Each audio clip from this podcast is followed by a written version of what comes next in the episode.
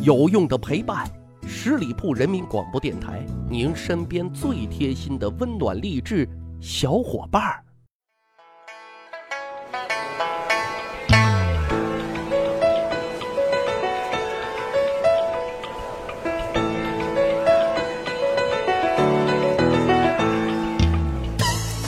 长见识，长谈资，十里铺人民广播电台密史趣谈，我是大汉。前段时间啊，有条新闻特别火啊，公公在婚礼上强行亲吻儿媳，小视频传到网络，一下子就火爆全国啊，引起热议。后继又相继传出来，娘家人暴揍变态公公，直接领新娘回家了啊，还有新郎官暴揍禽兽父亲，嘿，等等等等啊。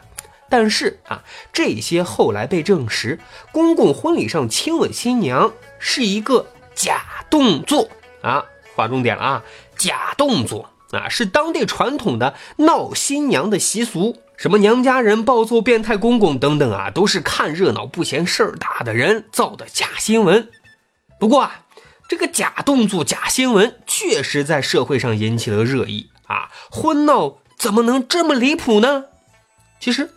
婚闹大胆离谱，古已有之啊，完全的封建余孽。有这么一个故事啊，康熙年间，上海宝山县令接到了一个棘手的案子，原告呢是前几天刚刚结婚的新郎官，被告的呢是同村的一个小泼皮。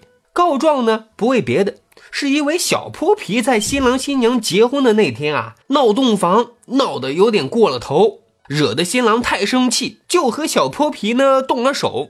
哈，只是可惜啊，因拳脚功夫稍微差了一些，反被小泼皮打的是鼻青脸肿。于是乎呢，人生四大喜事之一的洞房花烛夜就成了治病疗伤夜。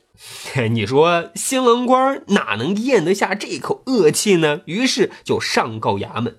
县令大人听完新郎官的陈述，觉得小泼皮啊。实在是有些过分啊！准备关押他几天，替新郎官呢消消气。可是，在朝堂上呢，小扑皮振振有词的说：“啊，新婚三日无大小，我何罪之有啊？”解释一下啊，所谓“新婚三日无大小”，指的是入洞房之后，无论男女长幼都可以入洞房看新媳妇儿。这里啊，看新媳妇儿是次要的，主要的是可以逗新娘逗。哈，这是一个动词啊，那真的是荤的素的一起来，因为这是当地的风俗。此话呢也由来已久。县令一听，哎，还是有那么一点点道理的，一时就犯了难，也不知道该如何是好。历史资料呢也没有说明此案最后的结果，但是依据当时的风俗习惯，估计啊，小泼皮应该不会受到什么惩罚，最多啊批评教育，而新郎官。那只好吃个哑巴亏了啊！这问题就来了，新婚三日无大小，这是为什么呢？又图个什么呢？其实啊，民间是很有说法的，比如新婚大喜，不打不闹不热闹啊，人不闹鬼闹啊，闹得越欢，这日子啊过得越长久，等等等等啊。于是乎，谁不图个吉利，闹就闹呗啊，越热闹越好。于是。各种生猛、刷底线、离谱的逗新娘的套路就出现了啊！李渔，大伙应该都听过他的大名吧？哎，他就是大名鼎鼎的肉蒲团的作者。他在书中呢，将看春图、读那什么书啊、听那什么音，哈，称之为闺房三乐，而大肆宣扬。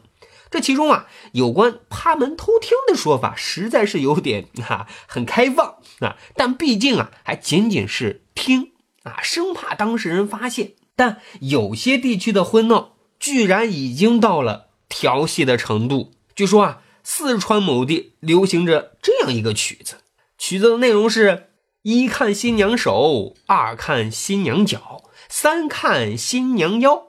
新娘要不亲手送，我们就要伸手掏。哎呀，这曲啊，并没有完全的流传下来。不过呢，可以想想啊，后面的话一定是不堪入耳的。说了这么多啊，咱深刻分析一下婚闹产生的历史根源。其实，产生婚闹的初衷啊，也许是好的，因为婚闹的产生与性启蒙啊是有着密切的关系的。因为在古代啊，人们的思想都很保守啊，尤其是男女之事。可是再保守，男大当婚，女大当嫁，也得入洞房结婚生子啊。所以该懂的就得懂啊。于是呢，就在这种环境下，产生了各种不合理但合乎情的风俗。可问题的关键是，性启蒙的经啊，被有些人故意给念歪了啊。于是各种粗俗、心怀鬼胎的人，假借风俗之名行龌龊之事。所以呢，在古代，经过婚闹之后啊，原本羞涩的少女，在一夜之间就成为凶悍的少妇了。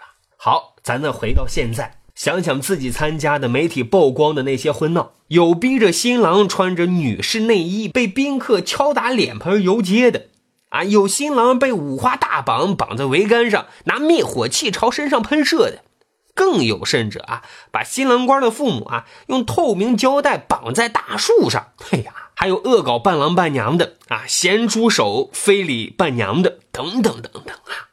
其实我就想说啊，都什么社会了？啊，竟然还有这些封建余孽，而且呢是冠冕堂皇，打着风俗的旗号，行着流氓的行径。各位，大清早亡了，封建社会早就结束了。封建余孽们，你们也该醒醒了，别再这么龌龊下去了。所以啊，咱今天通过节目啊，积极倡导和谐、文明、欢乐的婚礼，严重抵制婚闹，抵制。不文明。好的，十里铺人民广播电台《密史趣谈》，我们呢有一个趣吧历史的小分队。如果您对历史边角料感兴趣，欢迎您关注十里铺人民广播电台的公众微信账号，然后回复数字一，就可以加大汉的个人微信。经过简单审核之后呢，我就会邀请您进入这个小分队，我们共同学习交流。好了，本期节目就是这样，感谢收听，咱下期。再会。本期节目由十里铺人民广播电台制作播出。